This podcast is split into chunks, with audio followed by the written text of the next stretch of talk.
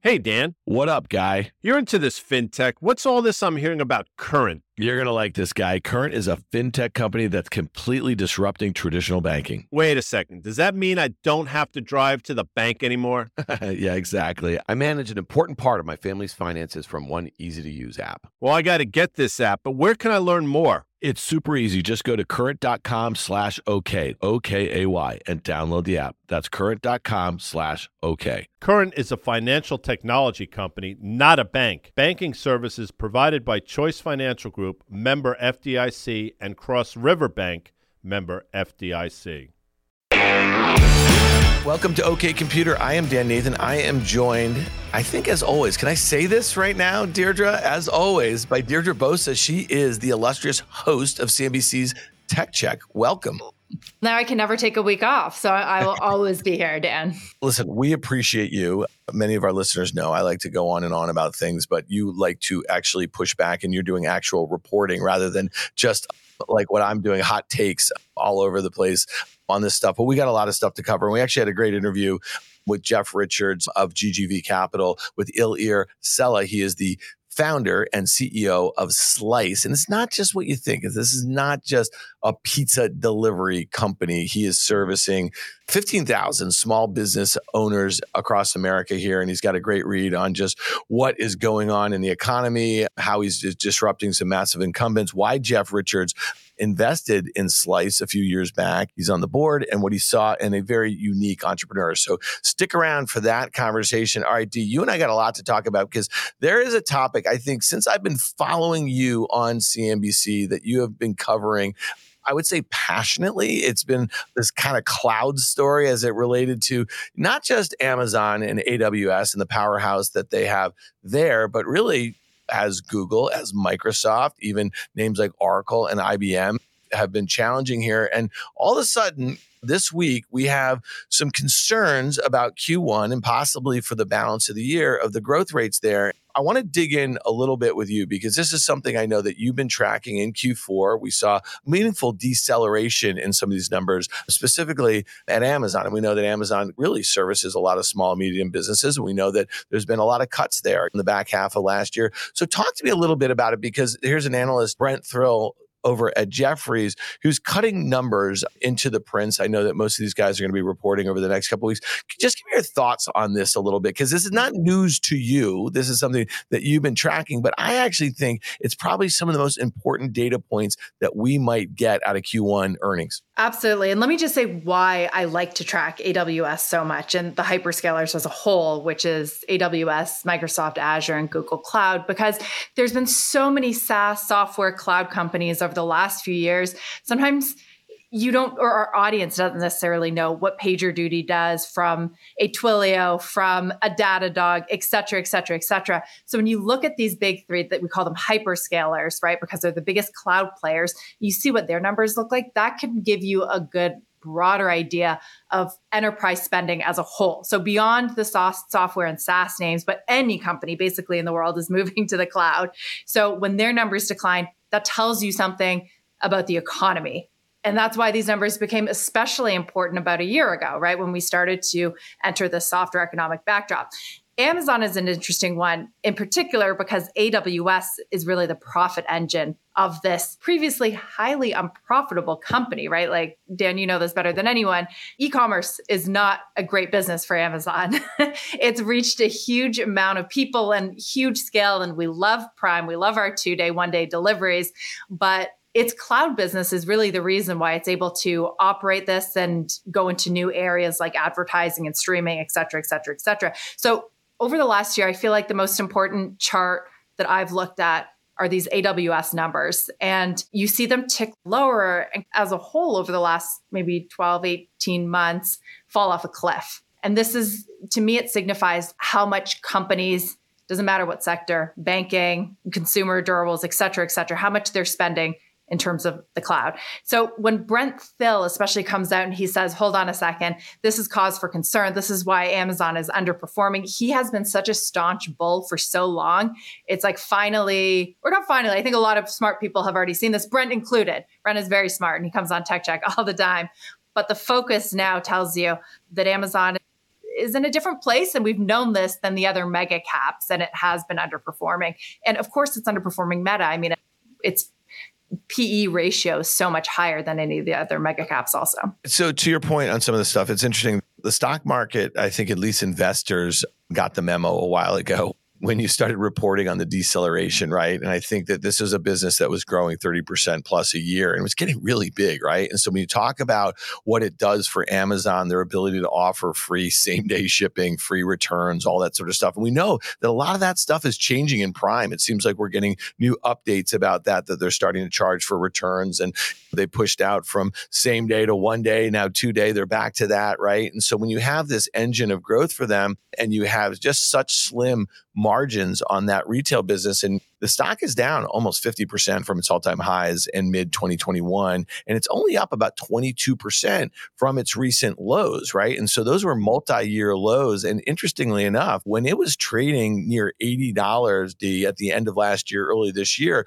that was very near its March 2020 pandemic lows. And there weren't too many pandemic or there weren't too many mega cap stocks that have done that. And when you think about the NASDAQ, at least the NASDAQ 100, that's up nearly 19% of the year, that relative performance to me stands out. And I just want to give two cents on what Brent is saying in his note this morning. And he's talking about the majority of Amazon's operating income is coming from AWS, right? So he's going to need to see a stabilization of this. And so he's projecting currently 12% lower than they were in February of 2022. That's AWS growth. It makes sense to you and me because we saw the pull forward forward during the pandemic, right? So you had work from home, you had school from home, you had everything from home here. And a lot of businesses accelerated their plans to move to these hyperscalers. And now you're seeing deceleration has a lot to do with just look at all the tens of thousands of job cuts we've seen at the large mega cap tech companies, but then across all of these startups, these private companies that have been relying on these hyperscalers to actually grow over the last few years. I would add one more thing that it's not just the softer macroeconomic backdrop and companies as a whole spending potentially less in the cloud, because remember, it's consumption based. So it's easy to turn on and turn off. And that's why these numbers matter so much. But it's competition too. This is an Amazon specific problem. I think there was a Morgan Stanley note from a few weeks ago that said that maybe five years from now or something, Microsoft Azure's cloud business is going to be bigger than that of Amazon's. So this isn't just the law of large numbers.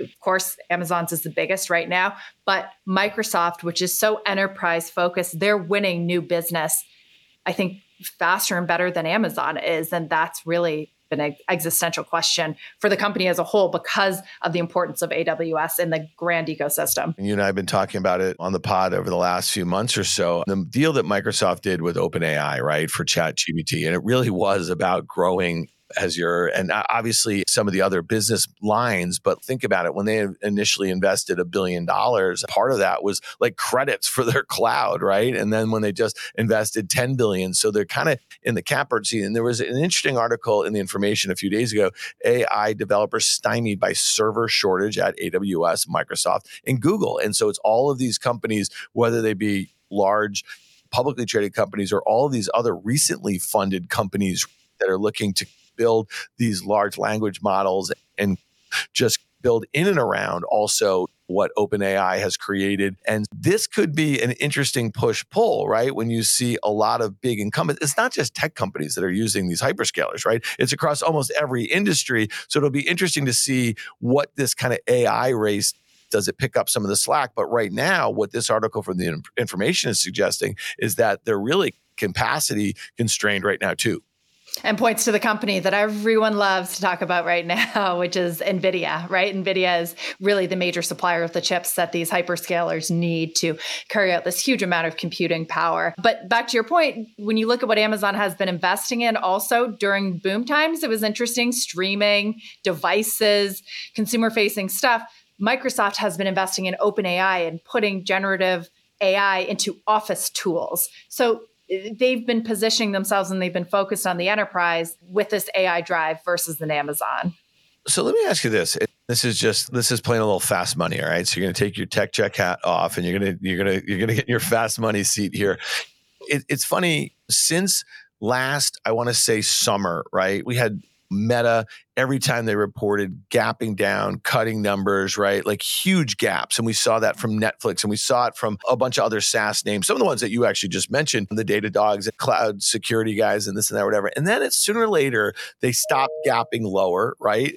they started working higher. And there's no shortage of stocks that after a month or two this year that we track closely that were up 30, 40, 50%. You just mentioned NVIDIA. NVIDIA is up 85% on the year.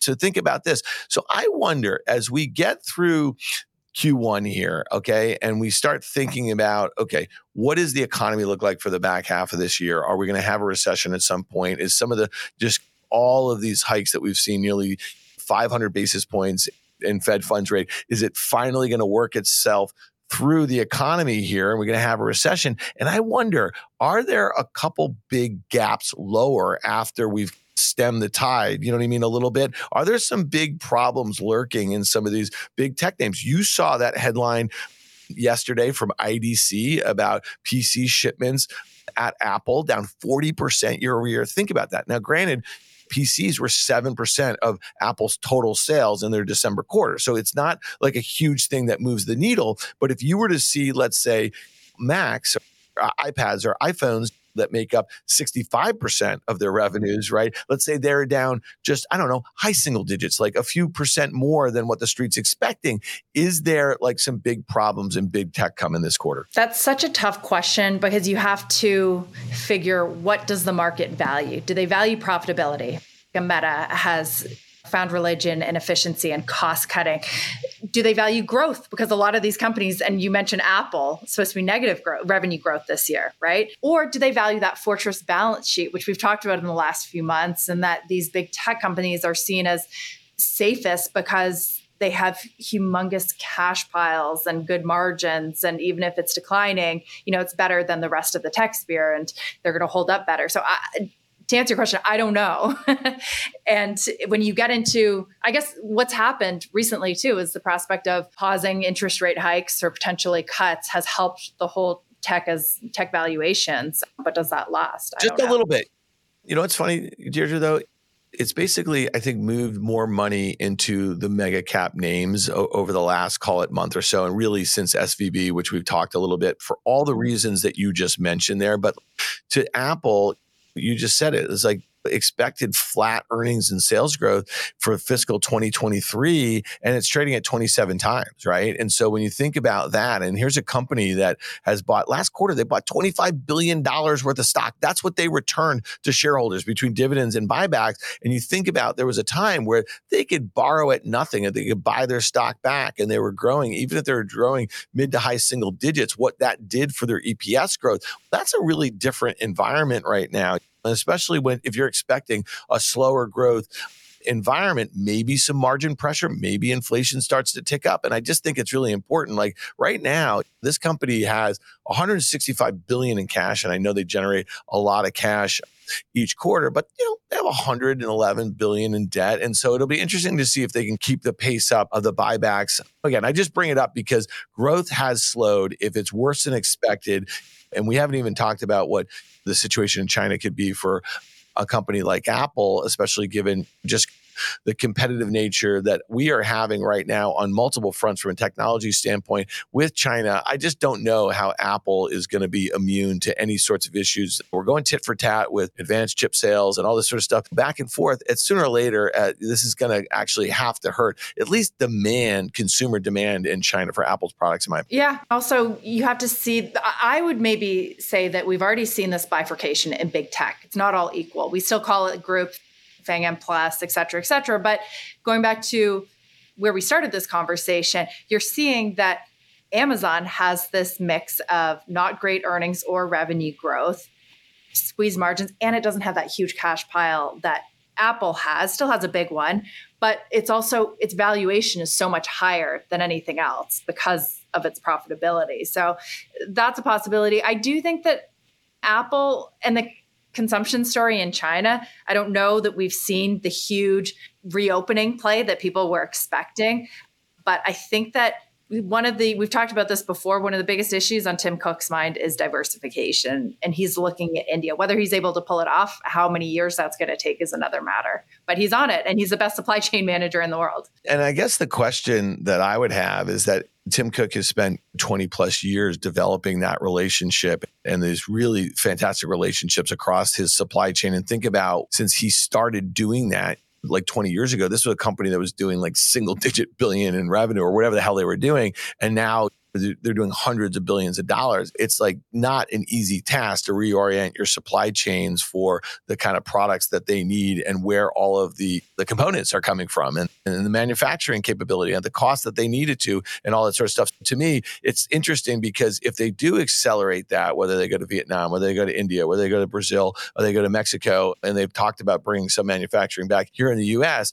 at some point, that's when the Chinese basically say, if you're taking hundreds of thousands of jobs from us, right, this there's going to be a repercussion as it relates to consumer demand. And when you think of Apple, at least in smartphones, they're not one or two or three in market share. There's local carriers there and know as well as I, they use the super apps there. You know what I mean? So to me, what might be really aspirational from a consumer product standpoint right now or over the last few years for an iPhone or something like that might not be the case if I guess our tit for tat, our little economic war gets a bit hotter with China over the next few years. I actually disagree with that. I think that Apple is in such a unique position in China. It's only been gaining market share, its popularity has only been increasing, and it has this sort of really special place in China that I don't think any other Western company has. And you mentioned it, it's the employment there. It's what happened in Zhengzhou, iPhone City. Chinese can't stomach Apple not doing well, not having the right environment to operate in China. So I think they have have more time.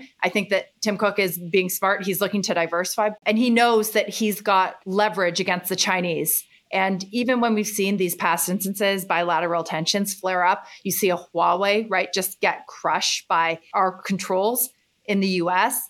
Apple, they never did anything against Apple. I think Tesla is a different story. I don't think that they have the kind of capacity and scale that Apple has to continue to operate without to not have a sense of urgency Tim Cook may be urgent, but I think he knows he's benefiting the Chinese economy. Listen, we're going to get to Tesla, trust me. But the one thing I would just say is that over the weekend, you see what's going on, right? Like the Chinese are doing drills as far as a blockade of Taiwan here. And you think of the precedent that was set with the Russian invasion of Ukraine. And I get it. They're not going to pull out of China. They're not going to, there's manufacturing, there's the retail operation, there's a whole host of other things going on there, but it's a pretty nasty precedent that's set. And if you think what happened with the global supply chain as it relates to energy because of the disruption of that invasion of Ukraine by the Russians, and how much of natural gas crude is controlled or flows through there. We're not even talking about grain and all that stuff. Just think of the inflationary impact that had last year what it would do if there was really some hiccup with chips, especially at a time where there is a glut. So maybe that's good, right? We heard from Samsung and we heard from Taiwan Semi what they're talking about as it relates to cutting some production. But to me, I just feel like that could look like a sideshow, what happened last year as it relates to energy if we have this issue with chips. I'm half Taiwanese, Dan. So that to me is a scarier thought than anything some kind of conflict coming to a head between the mainland and Taiwan. But I think what you mentioned is a really important part part of the one of the biggest reasons that investors love Apple is Tim Cook's control over the supply chain. Think about how much they rely on China. That is a big blind spot, right? They can't control if things escalate. What I was saying is if they don't, and I don't believe they will, but who knows? Like you said, this can be extremely unexpected. And look at what happened between Russia and Ukraine. Didn't Buffett as well say that part of the reason he sold out of his TSMC stake was because he was worried about those geopolitical yes. tensions. Yeah, and that was pretty quick too. Here's one name, and when we're talking about potential kind of tape bombs, this is Alphabet, and you and I had spoken about this a couple times. It had a big run up. All mega cap tech did in January. I think at some point it was up about 20%. And then once the kind of chat GPT rollout happened, the stock sold off really hard. I think it was down nearly 20%. And now it's just kind of run back again. I find this one really interesting because if you think of some of the headwinds that we know about advertising having nothing to do with ChatGPT and what Bing is going to do, we know that's a way out, right? Like as far as so I look at this one and I say to myself, okay, expected revenue growth in the mid to high teens this year with expected earnings growth at 21%. It trades 20 times. It looks really cheap. But of all like of all of the major names, especially relative to growth. But for some reason, like I'm most worried about this one because if there is some sort of deceleration, let's say away from cloud, but to their core business, I think investors might really extrapolate that this is one that you have to be worried about, especially if you're still in all in, at least of what Microsoft's perceived leap that they've made with ChatGPT. Do you think, Dan, is part of the reason you think this because maybe there's a sense that Alphabet has become complacent. Is Sundar Pichai a wartime CEO? I think that's a question that's been asked so far this year. Is he tough enough? You've seen Satya Nadella over at Microsoft come out, be aggressive, go on the offensive. But Pichai, he's so measured and he's so smart. But a lot of investors think that Google should be cutting more, right? And there's so many places that they can, but they haven't been on that kind of cost drive or efficiency drive that some of the other names have. And maybe they should be because they hired a lot during the pandemic. They have room to cut. Yeah, no doubt. I think that investors have actually been rewarding the cuts, right? There's been very few cuts that you and I have been tracking by big tech companies that have not seen the stocks trade up afterwards. No Amazon. Doubt. Yeah, that's actually true there too. All right, let's switch gears a little bit to Tesla. There's always a lot of news going on there. I think, interestingly enough, in the quarter end, the stock had run up the excitement about deliveries, and the deliveries in Q1 were disappointing. They were below, I think, street consensus, not by many. 7,000 on a 430,000 sort of number. But they also, since then, instituted their fourth price cut, I think, in so many months, right? If you think about it, Elon Musk was over in Shanghai is talking about building a megapack gigafactory, which is not related to the cars. They're industrial energy packs and again, I think some investors find some of that stuff less sexy, but as far as the industrial applications of that could be interesting, right? At a time where you might see greater competition. And we know that Tesla is losing market share largely because the competition is here. And that's not such a horrible thing if they are able to maintain their margins. But the other issue here is that margins were 25.5% last year, which was nearly like 10% over most major OEMs. But like when you think about this year, they're expected to be 22%. Morgan Stanley analysts out there saying they may have a hard time getting 20%. Talk to me a little bit what your perception is about Tesla with China, because Elon is supposedly going over there. They already made this announcement about this battery pack factory at a time where China demand and China manufacturing is super important for them a huge part of their growth is going to come in China. Like Apple, Tesla has been rewarded hugely for going into China. It's in a different position. We talked about how the iPhone is taking market share. You just said Tesla is losing market share. And there's lots of room for many different players to grow, but it's going head to head with the Chinese players who are pretty good at what they do. It reminds me a little bit of remember when Zuckerberg, when was it a long time ago, he went over and he went running by the Forbidden Palace in Tiananmen Square and he spoke Chinese And no matter how much charm he was able to lob at the Chinese government officials, it was to no avail. And Elon Musk is doing a similar charm offensive right now because everyone dreams of going in Tesla. He's already been rewarded for doing so. But the next 10 years could look very different than the last 10 years. Does he have the kind of scale that Apple does? And does he have an iPhone city or a Tesla city? It looks like that's what he's trying to build, which is smart. But will Beijing allow that to happen right now? And I don't know the answer to that, but it's high risk, high reward. At this point, they got to do it right when you think about just the competition they already have in China, but you also think about the China like their focus on moving their consumers toward EVs. It's a lot. It's a lot more aggressive that we see here. And so it just does remain a huge opportunity there. One of the things that I find interesting to your point about Zuckerberg, he just got destroyed. Do you remember that? He like put a Facebook post out about him running in Tiananmen Square and at the time, he thought he could maybe sweet talk the Communist Party about what their restrictions or their censorship rules might be for his platform to have some sort of voice over there. And when you think about it, going back 20 years to Yahoo and eBay, They've all been shut out. And so the point I think for Musk is that yes, like Tesla is Tesla. It's a manufacturing. There's Melissa pushed back at me the other night on Fast Money about this. Like tons of US multinational companies are doing manufacturing and they're looking to tap Chinese consumers. But there aren't too many of the CEOs of those companies that have 134 million followers on a platform that he owns himself, right? He bought 40, he paid $44 billion for Twitter that is not allowed in China, but he bought it in the name of free speech. And he's also tweeted and said things like free speech is like this existential threat for our civilization. So how can you take that stance here in the US, but then be totally mum about China, which is easily the most totalitarian state on the planet if you think about it. And there's plenty of criticism about human rights and climate, and the list goes on and on. So to me, I think he can turn himself into a pretzel as much as he wants to build new gigafactories in China and really try to get Chinese consumers very interested in their products. But he also has this huge conflict of interest on the other side, which is Twitter. But maybe the fact that he's making such a mess of Twitter is some comfort to Chinese officials. I can't imagine them seeing it as a threat because it's been all over the place and he's not allowing Chinese dissidents to go on it. He's just he's all over the place. It's hard to see a strategy, it's confusing, and maybe that's why they'll ignore it for now, but you're right.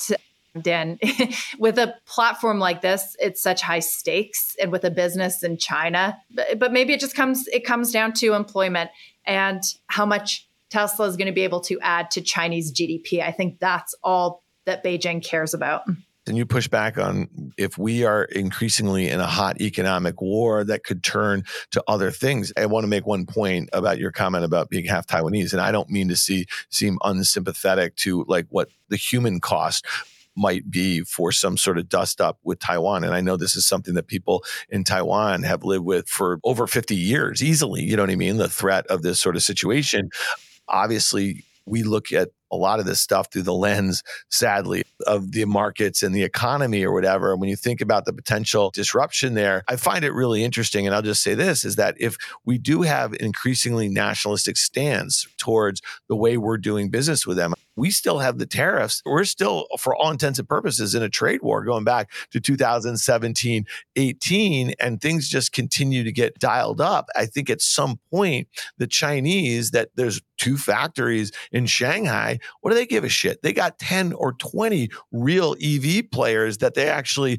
are subsidizing. You know what I mean? So, like, to me, I think that Elon could just be a pawn in this whole thing. And again, I'm not a fan. I just find it to be the ultimate, like, hypocritical sort of view, like some of the comments that he makes about free speech, but yet he cozies up to them in an effort to gain access to their markets. Ultimate hypocrite. I cannot disagree with you there. Does he care? No. No. So, you know. Well, all right. So let me ask you this last thing before we get out of here. You know, Twitter as a platform, it's interesting. Most people that you and I come across that are not in media, that are not in finance, that are not in tech, that are not in entertainment, not in politics, not in sports. And that's a lot of people. It just seems to be like those are all the people that we talk to for the most part, right? So we're all on Twitter. And a lot of it for us has been branding, right? And it's been this second screen and it's been a way to communicate with people who are interested in the work that you do and to grow your network and a whole host of things. I think you and I would both agree, and I think most of our friends would agree that being on Twitter for the last 10 years, doing what we've been doing in finance and tech and media, has been a really good thing. I've met tons of great people, a lot of great friends, both personally and professionally. And we've been able to expand our reach and the content in which like we create and be able to iterate on it. I feel like that it's been crashing down. And I got to tell you, it really goes back to me to Jack Dorsey in his second tenure. Jack Dorsey was running this company into the ground. That's matter of fact. And it really presented the opportunity for someone like Elon to come in and do what he's done. But what Elon's done is much worse. And, and so I'm curious, like, what are your thoughts as someone who's used Twitter really well for a long time you're on TV all day long. You're, inter- you're interacting with people who are big on it. Do you think it's something that you're going to be spending more or less time on over the course of, let's say, the next year or two? Let me first say, I love, I have loved Twitter, just like you. I used it so early on in my career when I would go back to the office in the afternoons, in the late afternoon in Singapore, because people in the US were just waking up. And that's honestly how I met a lot of the people, the journalists, the commentators, the executives, the professionals was on Twitter when I was a world away. So it has been so useful. It's been so amazing in my career. And I love it for all the reasons that you just outlined. I can't help but feel sad as well that it hasn't served and just isn't serving that function. very much anymore. And I actually love seeing comments when I'm on TV, the good and the bad. I think I, I actually really appreciate that real time feedback. And I love knowing that people are actually watching and listening, not just watching us with the volume off, but reacting to something that we say. But those comments have been decreasing or they're just sort of all negative. I don't know what it's going to look that, like. That, that's a really that's a really interesting point. I think engagement changed dramatically at some point last year. There's no doubt about that. So the engagement with your tweets, your content, that sort of thing, but then also the type of engagement, the sort of things that people were saying, and it makes you much less inclined to share your content, engage with people. I think that's one. And then the other one is really interesting is like this whole thing with Substack, right? So Substack is obviously this fantastic blogging platform. They're like created some sort of community and some engagement features, and they're supposedly going to launch some something that looks competitive to Twitter. And Elon and team they just they suppress it. And you this, over the weekend supposedly you couldn't even go to a search box in twitter. If you put substack in it, it would take you to something else. So they were suppressing tweets with links that sort of thing. And i just think that sort of punitive nature is really interesting to me because one of the things before Jack left, he wanted to open source the whole thing, right? He wanted to make it more like a protocol rather than a company or a platform, which really speaks to probably, and again, I'm not, I don't want to go down the Web3 rabbit hole here. And, but like in some ways, I think Elon is actually helping to make the case that this is not a good business, especially when one person who owns it can alienate, like, I guess, advertisers, which was the only way in which they were, for the most part, making any any money for a very long time. I'm skeptical though that Substack is going to be able to replace Twitter. And there's been so many attempts to create a newer, better Twitter over the years that hasn't happened. Part of me just hopes that Twitter becomes great again, that maybe Elon Musk has this grand plan or he gets bored of it or something. It's such an interesting question that we'll have to revisit 10, 20 years from now. Why wasn't anyone able to actually replace I, I think we'll be able to revisit in a couple years. And honestly, I think the only savior right now is a new CEO, a new management team that's just going to be much less divisive and really figure out how to make Twitter great again. So for whatever that's worth, that's probably not a great hat. Is your account still suspended by yeah, that? Listen, and just a, a, quick update for our listeners. I was on April Fool's Day. I've been on since March 2011. I had 112,000 followers. And I really think, for the most part, I try to engage with viewers of our content, both on CNBC and the stuff we create here, and try to be as engaging as possible. I made an April Fool's joke. I put his picture on my avatar and I left obviously my Twitter handle at risk reversal, but I put his name on there and I quote tweeted a tweet that he responded to a video of me on CNBC back in January, calling me a doofus. He literally said, This doofus believes everything the media writes about him. So it's April Fool's. There were thousands and thousands of April Fool's jokes on Twitter going on the platform. So I changed my name to Elon Musk, changed the picture. I quote tweeted the doofus thing and I said, Hey, just kidding. Risk reversal is not a doofus doofus. Okay. Like, and that's what they permanently suspended my account for. When you have something like that happen to you, and again, really doesn't matter to me that much. I don't really care. I've been spending far less time on it. But you think about the impunity in which somebody like him or his team can act for something that we are the product. We are the thing that they're selling to advertisers. And if they want to go back to a bunch of eggs with 13 followers just banging around and talking all this racist stuff and all this crazy stuff about sports stuff and this and that, whatever, fine, have at it the platform's done. It's kaput. That's it. And when you think about the lack of substance that he actually adds with all the stupid memes and all the stuff that he does, you know what I mean? Everything like that. They're not, it's not funny. Yesterday, just so you know, so we're recording this on Tuesday. On Monday, he changed his name so he left his at Elon Musk's handle. He changed his name to Harry B O accent over it L Z. Like that's what he did. He had that on Twitter for hours. The guy has 134 million followers. You know what I mean?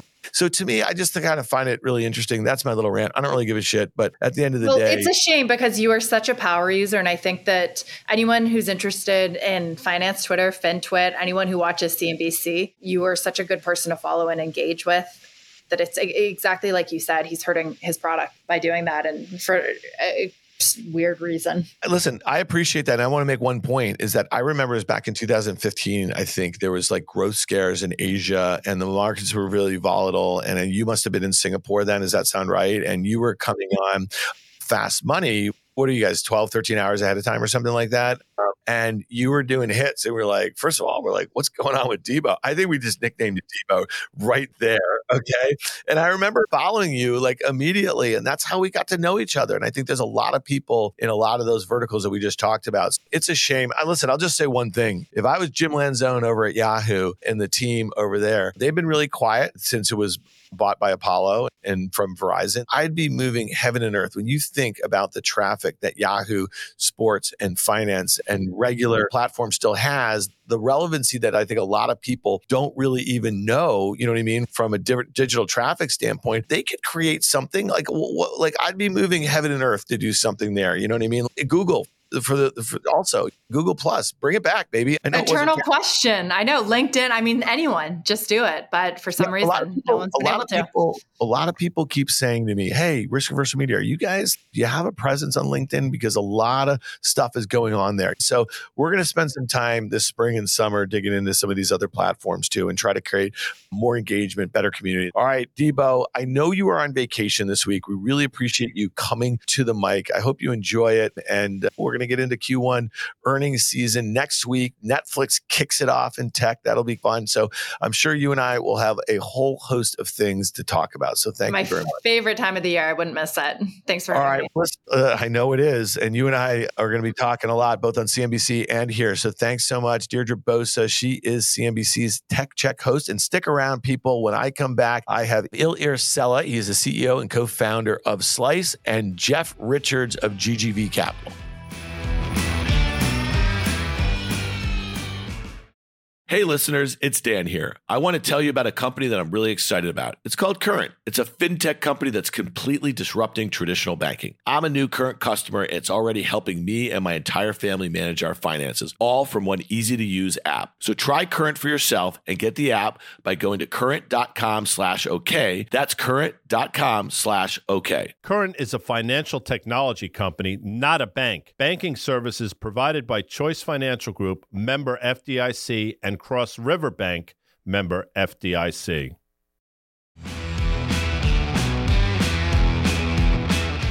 Welcome back to OK Computer. I am Dan Nathan. I am joined by Jeff Richards. He is the managing partner over at GGV Capital. Our listeners know Jeff pretty well. Jeff, welcome back. Thanks for having me. All right. And we also have somebody that I know through you. I met first, I think, uh, over the Twitter, and I obviously use his product and really enjoy it. Ilir Sela, the CEO and founder of Slice. Welcome to OK Computer, bud. Thank you so much for having me. All right. Listen, so you and I, we met over the internet. Then we met in the barber's chair. Then we spent a really fun night at Madison Square Garden watching the Rangers a few weeks ago. We happened to meet some Ranger greats, Mark Messier, Stephane Matteau, Mike Richter. That was pretty cool, right? So it was interesting. I got to know you a little bit as a diehard New York sports fan. Where did that come from? Because you grew up here as a kid and you got into all these sports and you also had a little love for pizza. And I'd love to hear about that too. Yeah, look, I immigrated immigrated to New York when I was 10 years old. Fast forward a couple of years to 1994, which was the magic summer in New York City for sports. The Yankees were just, you know, Derek Jeter's rookie year, both the Knicks and the Rangers in the finals. And so, as you can imagine, like what a way to get introduced to sports. And just competitively, I have a twin brother and we have no choice but to be like super competitive with each other. So I think that that probably has something to do with it. That is a magical summer. And I got to tell you, MSG, they just did this kind of billion dollar renovation, and the pizza in there is absolute crap. Jeff, that must make you feel a bit, a bit jealous uh, uh of your main man here. And I just got to tell you, I told Guy Adami I was jumping on with you right now, and he wanted to see how your game was. He knows that you've had some kind of nicks and scrapes of late, you know, maybe that bum knee or so. He wants to make sure that you're getting out there and working on your J a little bit. Just coming off my second knee surgery, but. Uh, as we're fond of saying here in the Bay Area, early April is when the rest of the country realizes the Warriors are actually legit title contenders again.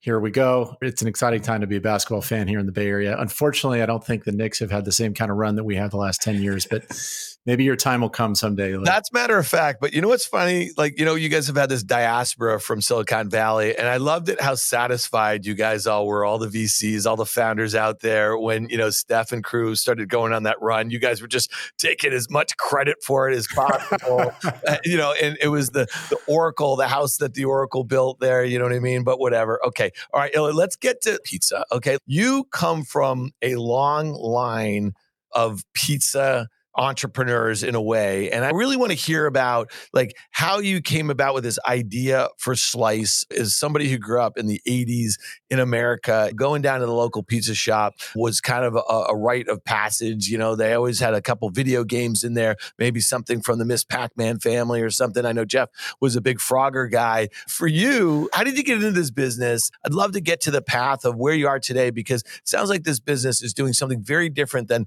maybe what a lot of US consumers consumers think about as it relates to the delivery business. You're kind of serving a different market.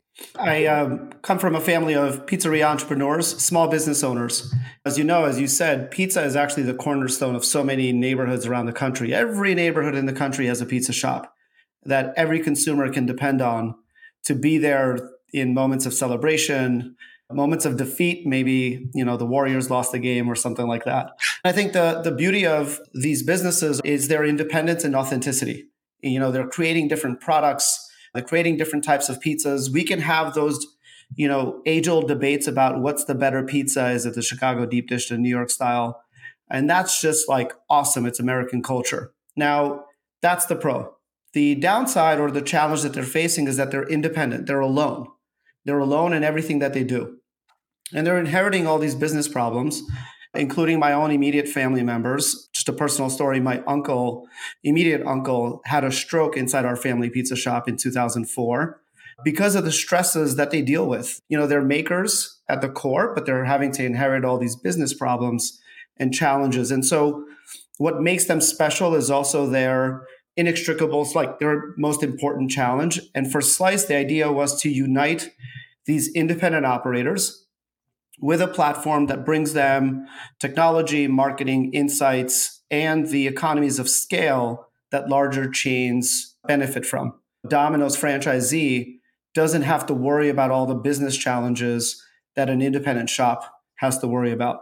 Now, that gap is ultimately what's going to determine whether America will be full of Domino's locations and pizza will just be homogenous, or whether we can keep our communities colorful and authentic and diverse.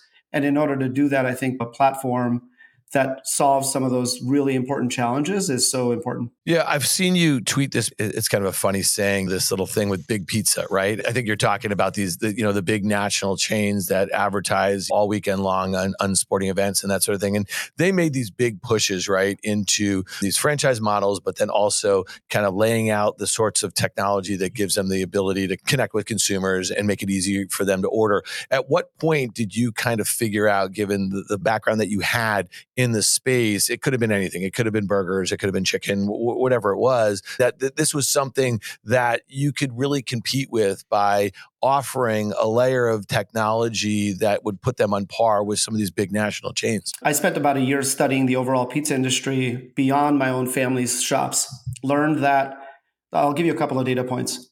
The pizza industry in the US, about 78,000 locations, collectively manage about $48 billion in revenue, and 75% of those locations are small businesses. So that was the first lesson. The second lesson was that the consumer was fast moving to digital. So in 2010, when I founded the company as a bootstrap business, I knew for a fact that at some point, all of the volume was going to be digital. I didn't know if it was going to be in two years or 10 years but I knew that that was the tailwind. That's where the consumer wanted to go. And so when you combine those two things, uh, it was pretty obvious that a product that allows a consumer to order online or through a mobile app for the majority of independents or the majority of the pizza industry in the US, the product market fit was almost immediate. I first met Ilir in 2018. Famously, we met at the Pizza Expo in Las Vegas, which I highly recommend if you haven't been. It combines many elements that we all love gambling, your favorite nightclubs, and pizza. But the thing that struck us as a firm was, you know, if you wind back the clock, Ilir mentioned so many things in our lives today kicked off in that 08 010 timeframe, right? The iPhone launches in 08, App Store launches in 09 010. And all these things that we sort of take for granted today, whatever you do through that phone. When we first met Ilir, Domino's Pizza, if you wind back the clock to 2010, Domino's Pizza was around a, about a, a $500 million market cap company. Today it's 12 billion they've ridden the digital wave, right? The Domino's store that we all knew and grew up around, where they actually took a call, made the pizza, you went and picked it up, or they delivered it. Today, that's all centralized, it's all digital. Their business in the last decade has gone from no digital to today, I think at Lear, it's 75, 80% yes. digital. Mm-hmm. And we said, gosh, what if what if an entrepreneur like a Ilir, who at the time I met him was running about a they were doing you're doing about 50 million of GMV. Yeah, exactly. Five million of revenue, 50 yep. million of GMV what if he could take the entire independent pizza industry and do for it what Domino's has done for its franchisees? The average franchisee at Domino's in that decade went from doing 450,000 a year in sales to now they do 1.3 million per store. What if Ilir could help these local merchants running small businesses, family run businesses do the same, convert to digital, higher margin, get consumers to order ahead, build loyalty programs? What an awesome business that would be. The challenge as we dug in, and Ilir can tell you more about this, most of the merchants that he serves at that point in time had no technology, no computer, no internet connection, no nothing in the shop. And so he had to find a way to bridge the gap between I want to make it really easy for people to order pizza over the web and, and mobile, but where's that order going to go? And so, Ilir, I'll let you take it from there. How did you bridge the gap and how are you still bridging the gap today? Because I think one of the things that I always tell folks about the SMB tech business, companies that provide technology to small business, it's way harder than selling to large enterprises because you're typically selling to an end customer that has very, very, very little capability to even use the technology you want to provide them with. Even if it makes their business 10 times better, they just don't have the capability to do it. And so he's been bridging that gap now for over a decade, still doing it today. But to his point, that tide, that shift to digital is inevitable and we're riding it. So they're jumping a little bit with how you guys covered that. I heard this saying at one point, you know, small business owners are creators whose house is consistently on fire and you know try and go and selling something to that person to completely change their entire business. It's a very difficult proposition. So to bridge the gap i'll be honest for the first three or four years as a bootstrap company the consumer would place an order online it would come to my telephone and then i would call the pizza shop because the pizza shop knew how to take orders by phone. And once they were tired of hearing from me i would say hey we have this product that can eliminate my phone calls. And that product can just print all of the orders that we're you know generating for you. Uh, we did the same thing with a fax machine. So then we had fax machines inside shops. It would print the order until there were too many orders flowing and then we provided them with what we call a slice os and so you just have to do these like really messy jobs in order to prove value to the merchant. And then eventually they'll be more open and receptive to the technology that I think is just so critical for them for them to succeed. It was a good five yep. or six years. but but to Jeff's point, and and I know that he's bet on dozens, if not hundreds, of companies that have benefited from that very wave that he talked about in the wake of that kind of 08, 09, the convergence of mobile and broadband and social, just e-commerce really finding its way. You deal with what, like 15,000 local merchants right now? I mean, so you must have built a stack of tech. You've been iterating on it. I'm sure that your ability to get leverage and moving into different geographics. Dense cities like where I live in New York is a very different proposition than delivering something in a more rural environment. Talk to us a little bit about the tech that you built. And now, obviously, every small business has access to broadband. They have access to, you know, hardware in their stores, and they're probably using it across all different parts of their business. This is probably one of the easier things they do. And they probably have great motivation to really figure out how to use it. Yeah, and that's a great point. I mean, the products that we focused on first were to build best in class consumer products. So I would argue our mobile app for the consumer is the best product to order from a local pizza shop. It is fairly priced, it is a representation of what the shop really wants the consumer to pay for their product. It just works incredibly well. It's got all these modifiers. We also built a point of sale product for the merchants we call Slice Register. So now you're combining the consumer facing product with the merchant facing product in order to have a very streamlined end to end experience. And then finally, we're now starting to think about insights. So, how do you take all this data and then provide it to the merchant so that they can be smarter about their business in advance of the volume. Because today they're reacting to the volume. So you'll order at 5 p.m. on a Friday, they'll start working on their order after you place it. Domino's knows you're going to order at 5 p.m. By the time you place that order, the pizza is most likely in the oven and that's how they deliver very quickly and that's how they keep the consumer you know incredibly happy. So those have been sort of the areas of focus for the company and certainly the products have come a long way from the days of me calling in orders in 2011 yeah. Think about the businesses that have been super successful serving small businesses, companies like Shopify, Square, now Slice. There's a whole bunch of, of private companies that are up and coming in this category. They take a long time to build. Bill.com was a private company, I think, for 15 or 16 years before it went public. Today, it's a $10 billion public company handling billing, payment, and invoicing for SMBs these categories take a long time to build out and you have to play the long game if you want to be a founder in this space. And so when i met Ilir for example in 2018 he'd already been in business for eight years. How many founders in silicon valley have the mentality of i'm going to go build for eight years before i raise any real venture capital to build this company? There just aren't that many people that are willing to play the long game. But if you do in smb you can build, as we've now seen with those other companies I mentioned, you can build a very large company that has a very distinct moat because it's hard for others to come in and compete.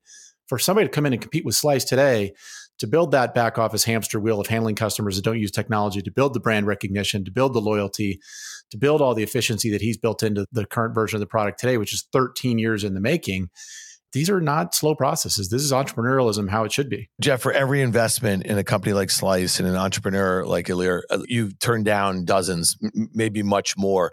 What was it about what he had spent the last eight years building and about the vision? Because again, some of these companies are meant to serve consumers, some are meant to serve the retailer. This one looks like it had a focus on both. And it also had basically a common competitor in a way, which was much bigger incumbent. So I'm just curious like what you found so unique about what he had built and his vision for it. Well, you're spot on, Dan. In fact, one of the challenges in the SMB tech space is you end up with a business that is a mixture of software, marketplace, and fintech, and it's unavoidable. If you want to handle, become the operating system for the merchant, you've got to do uh, multiple pieces of the puzzle. And one of the challenges in the venture capital business, a lot of VCs look at a business and say, there's no way you can pull all that off that's too complex or the margin structure is not right or whatever. And so Ilir could tell you about all the folks that passed on investing in Slice along the way. I'll never forget uh, several investors calling me and saying, gosh, we just don't like the delivery business. And I was like, well, you're going to love Slice then because we don't do delivery.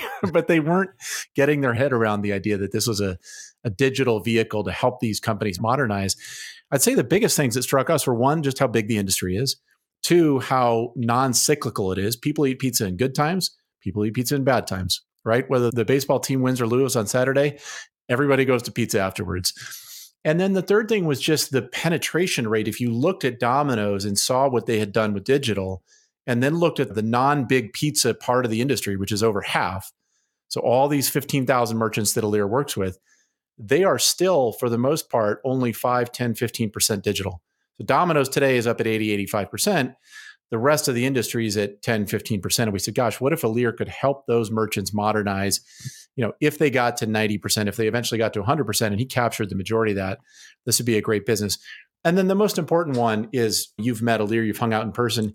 He is authentic. This isn't some business school case study where he was like you know what? I i think this is a business that needs to happen. He's third generation pizza. I've been to his home in macedonia where he grew up he has marinara sauce coming out of his veins. and so he's authentic. He's unique. He connects with the merchants. He connects with the families. They feel that and they want to work with him because of it. The flip side of when you back somebody like that is they generally need to go find other talented people around them to help fill in the gaps about how you scale and build a big company. And that's one thing I'd encourage you to ask Ilir about if you have a chance. He's built an exceptional team of people around him. We brought in Dave O'Neill as president about a year and a half ago. And the business is you know, I've tweeted this and he's talked about it publicly. Today it's north of 100 million of annual revenue and it's profitable. They were ahead of the curve when the rest of the venture capital industry was trying to convince founders to get lean and get mean given the change that had happened in the public market. This team was way ahead of that curve. And so today, you know, we like to say in the in the board meetings the uh, where it says runway, cash runway, it says NA, not relevant, doesn't matter. We're good. Well, Well, what was that like for you building a company on your own? I'm sure trial and error, right? And you've used the term already here, bootstrapping things, but then all of a sudden you meet a guy like Jeff Richards and you know his success in helping companies get to where they want to go and really scale. What was it like to have access to someone like him and the resources GGV has? And, and uh, again, I, I, our friend Adam Bain, I know he's been involved and he's a bit of a genius. I think he's got slightly better little baby hook than you, Jeff. Um, He's better looking. I know that. But but what what was that like? All of a sudden, just kind of stepping into this kind of Silicon Valley VC backed world after building a company for years. For me personally, the most important thing is learning. And then in order to learn, you've got to be very open minded to different points of feedback and also leaning in on experience. Jeff is a two time founder himself. Some of the feedback that he shares with me isn't just about the companies he backs, but also his own personal experience running two different companies. And I would say for me, one of the benefits was that in the early days, the reason I raised capital wasn't for the money.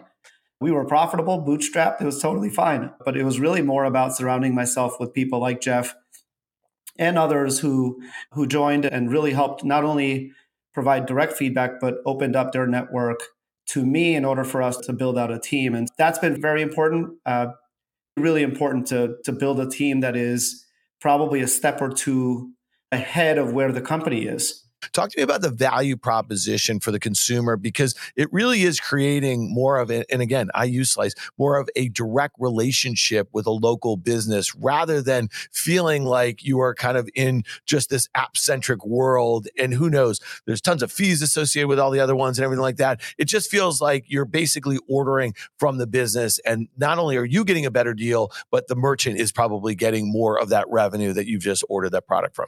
Yeah, for the consumer, the value prop is, is spot on, relatively simple. Uh, consumers have been used to phoning in, calling in orders from for the shops. That is actually a worse experience for the consumer. It's a bad experience for the merchant. Slice mobile ordering allows you to order from your favorite local shop directly for both pickup and delivery. And 85% of the time, the delivery is performed by the shop, by the merchant. And so you get a direct experience, you get pricing that matches the pricing of the merchant. It's what software was meant to solve for, which was make an inefficient process a lot more efficient for both the consumer and the merchant. It's as simple as that. It's not about introducing delivery to a cohort of customers that never delivered. It's not about introducing a channel that is simply about incremental new consumers to the merchant. Slice is just replacing old inefficient channels with new mobile ordering experiences that the consumer uh, really wants and asks for Yeah. Uber. I mean, there were taxis running around New York and San Francisco and LA prior to Uber, but what did they do? They made it super easy to order, to manage that process. Same thing with DoorDash. Food delivery has been around forever. They made it really easy to track and manage. And I think what Ilir is doing is bringing a ton of innovation, not only to make it easier for the consumer, how do we teach a consumer to order ahead, right? On the Super Bowl, the thing that drives pizza merchants crazy is everybody calls at 12 o'clock and says, I'd like six large pizzas delivered at 1.30. How do we train that consumer to order the day before, order at 9 a.m.? We all know Halloween. Uh, what are the other big holidays? Jump in here Ilir. Help me out. There's a bunch of big holidays Fr- where we know. Good Friday, yeah. Good Friday. We know that those are big holidays. How do we adjust that order behavior? But also, you know, think about subtle things. It increases AOV for the merchant, right? When you call, Lou's Pizza and say, uh, Lou's Pizza, this is Lou. And it's a Friday night. Lou's stressed. He's trying to manage a business. He's trying to make sure his kids showed up for work. He's got people in the shop. He's got people he's trying to serve who are delivery drivers. And so, how do we make that experience better for the consumer? Instead of having to call, they pick out their pizza, they pick out their salad, they add in a soda, they add in dessert. Yeah you're increasing AOV for the merchant, you're increasing the profitability of their business for them, which is, you know, theoretically over time, back to Ilir's point about the transition here being inevitable, this should happen. I would argue the only reason that our 15,000 merchants, and by the way, when we get all 15,000 merchants processing 100% of their volume on Slice, we will be bigger than Domino's Pizza. So let's just let's just point that out. But you know, they would love to have 100% of their volume on Slice today. So you ask the question, why don't they? A lot of it has to do with all that inertia we talked about earlier. It's hard as a small business owner to use technology, right? I don't have a chief technology officer. I don't have some sort of er, internal IT program to develop and buy the latest software and hardware. And so being patient, working with them, doing the things that make a difference for them over time, and then launching additive products that add value to them as a merchant. One thing that Slice has been doing recently is delivering goods, so pizza boxes to merchants.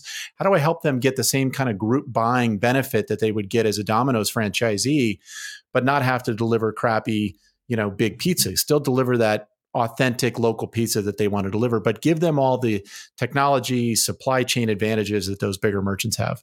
We mentioned some of these big delivery companies, and, and I'm looking at like a DoorDash, and they're going to expect it to do $8 billion in revenue this year, but lose over $800 million in revenue. And so this is a company that has gross margins just below 50%, maybe 46 or so percent, and they're not expected to be profitable on a GAAP basis for another couple years. And when you think about this company, in market cap terms, the public markets are treating it is like, okay, it's down a lot from its post IPO highs, but it still has a $24 billion market cap, right? And so I think one of the big kind of pillars of the bear case is that the unit economics don't work for these companies, right? And we've seen that. It's also played out, Jeff, as you mentioned, in Uber, and Uber's made this big move into Eats. There was an interesting article in the New York Times on April 9th, okay? It was called $388 in sushi, just just a $20 tip the brutal math of Uber Eats and DoorDash. And I was reading this article and it just highlighted like a couple of the points that I've heard some of my friends who've been short these things from the get go, right, mm-hmm. right out of the gate. You know what I mean? And so you're already a company that when I just heard you had $5 million in revenue and 50 million of gross merchandise value. Now you have $100 million in revenue. I can only think about what the GMV is here. So talk to me a little bit about what you're competing with because you're basically giving these small medium sized businesses the tools where they can make decisions about who they employ, how they employ them, how they pay them, and all the other things that go. These are the things that we've heard from drivers and delivery drivers, you know, in these models for years that are just really unhappy with it. And I don't know why they're still doing it, to be honest with you. I think the world of companies like DoorDash and Uber Eats, these are very complicated problems. They've reached scale. These companies are doing some things really, really well. But in terms of the unit economics, it's challenging because my bigger question is are some of these other categories that are synonymous with now delivery, whether it's McDonald's or Chipotle, are these categories really meant to be delivered? Because pizza is very, very different. The margins of a pizza shop have assumed delivery in the pricing, right? When a pizzeria sets a price of a large cheese pizza at $17, delivery is assumed in that price because pizza has been delivered for decades. Now, when sushi is priced, uh, delivery traditionally has never been assumed in that retail price. And now it's got to be incremental to it. And so when you start trying to deliver things that have traditionally not been priced for delivery, you start in, introducing that type of model, the question is one of like consumer frequency and ability to then stomach some of those fees. And that's where the unit economics, I think, start breaking down. I don't know if a consumer wants to pay $30 for two cheeseburgers at McDonald's. But I mean, there, there's no other option because you have now three parties that need to be paid. You've got DoorDash that has to get paid, you have the driver that has to get paid, you have McDonald's that has to get paid, and you have one person paying, the consumer. Too many mouths to feed, I guess, is a good way to put it. It's such an interesting question, Dan, because if you look at the growth, I mean, first of all, the CEOs of these companies are phenomenal. Tony's one of the best founding CEOs I've ever met. Dara, obviously, Uber was brought in to, to run that business. Demand is not the problem, right? I mean, DoorDash in 2022 did 6.6 billion in revenue, up from 900 million in 2019. So clearly there is consumer demand. But as you point out, if I take the variable components that are involved here, I've got the price of the product that has to be mm-hmm. delivered, which in some cases they mark up I've got the labor cost. I've got to pay the driver. And then there's the the tip portion, which I, I read the same article you did. I think one of the challenges you have is eh, when I go to a great restaurant and my meal is three hundred dollars. It's a phenomenal, you know, once a quarter type meal, and it's three hundred dollars. A sixty dollar tip on top of that feels appropriate because I had a great experience. It was a special night. It meant a lot. We celebrated a graduation or a birthday or whatever. I don't know that consumers feel like they get the same experience when food comes to their door. And so I don't think they mentally think, oh gosh, that's worth 20% of the order value just to have somebody drop it off in my door. Unfortunately, the folks who get shortchanged in that exercise are the drivers because at the end of the day, there's some level that a consumer is willing to pay to have that food delivered. The operator, whether it's Instacart or DoorDash, can't just keep increasing that exponentially. During COVID, we had a unique environment where you couldn't go out. So guess what? That price elasticity for the consumer who may have said, "Gosh, I'm not willing to pay more than fifty dollars to have food delivered," it went to eighty because they couldn't do mm-hmm. anything else. Well, now I think with inflation and the economy and everything else that's happening, you're seeing that come back down. So it'll be interesting to see how they do. One of the things that's interesting about Ilir's business is he empowers the merchant to do pickup. So I can do pickup at the restaurant if I don't want to pay a delivery fee. They can set their own pricing for delivery and keep the margin that is in some cases being taken by those third party delivery sites if they want to create their own delivery service, which by the way, as Ilir mentioned, family owned pizzerias have been doing for decades, right? Cousin Sal does, you know, the morning delivery. Uh, Aunt Jenny does the evening deliveries. It's been a big part of the business model forever, and it's just baked into it. But at the end of the day, uh, you know, Slice is a technology company, so we're a very high gross margin technology business. The jury is out as to whether you can make a three sided marketplace work economically. So I think one of those two sides or three sides has to be vertically integrated. And it's either going to be autonomous delivery, TBD on when and if that happens, or you have to own the merchandise, meaning if you're DoorDash, you have to own the restaurant or the products that you're delivering which is you know the investments that they've made in something called DashMart.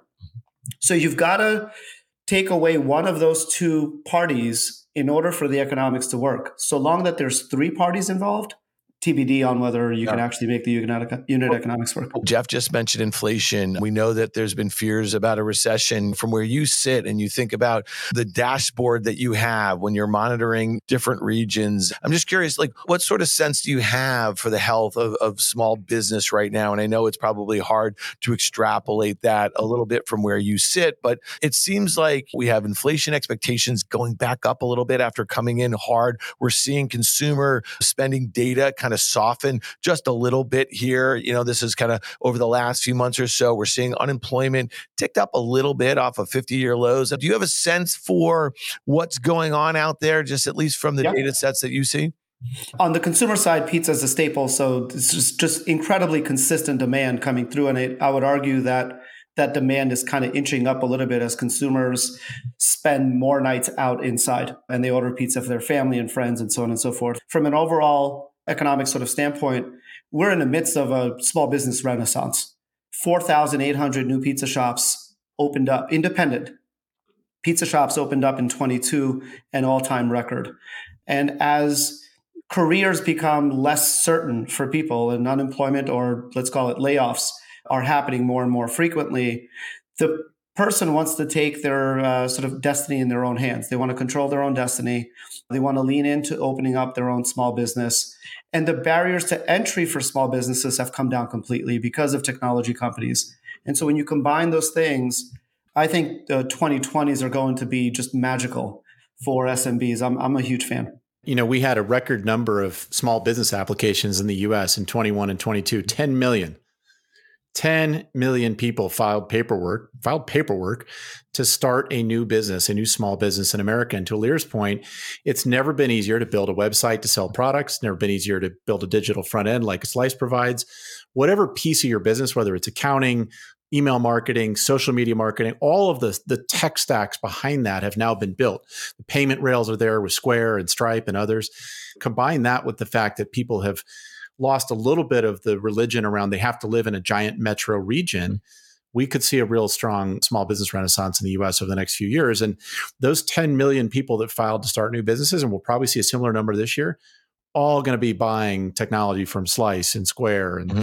Stripe and RingCentral. I mean, you name it. We, we're super bullish, as you know, on the SMB tech sector. So, so Ilir, without naming names here, are there other verticals that look really ripe for you to do exactly what you've done with pizza and other things. And again, it sounds like you're already doing some delivery to the actual merchants, but do you see a lot of opportunities similar to what you saw, let's say it back in 2010 for local pizza shops? The opportunity for Slice is to double down on pizza because while we're partners today with now 19,000 locations. There's still tens of thousands of locations that are not yet partners.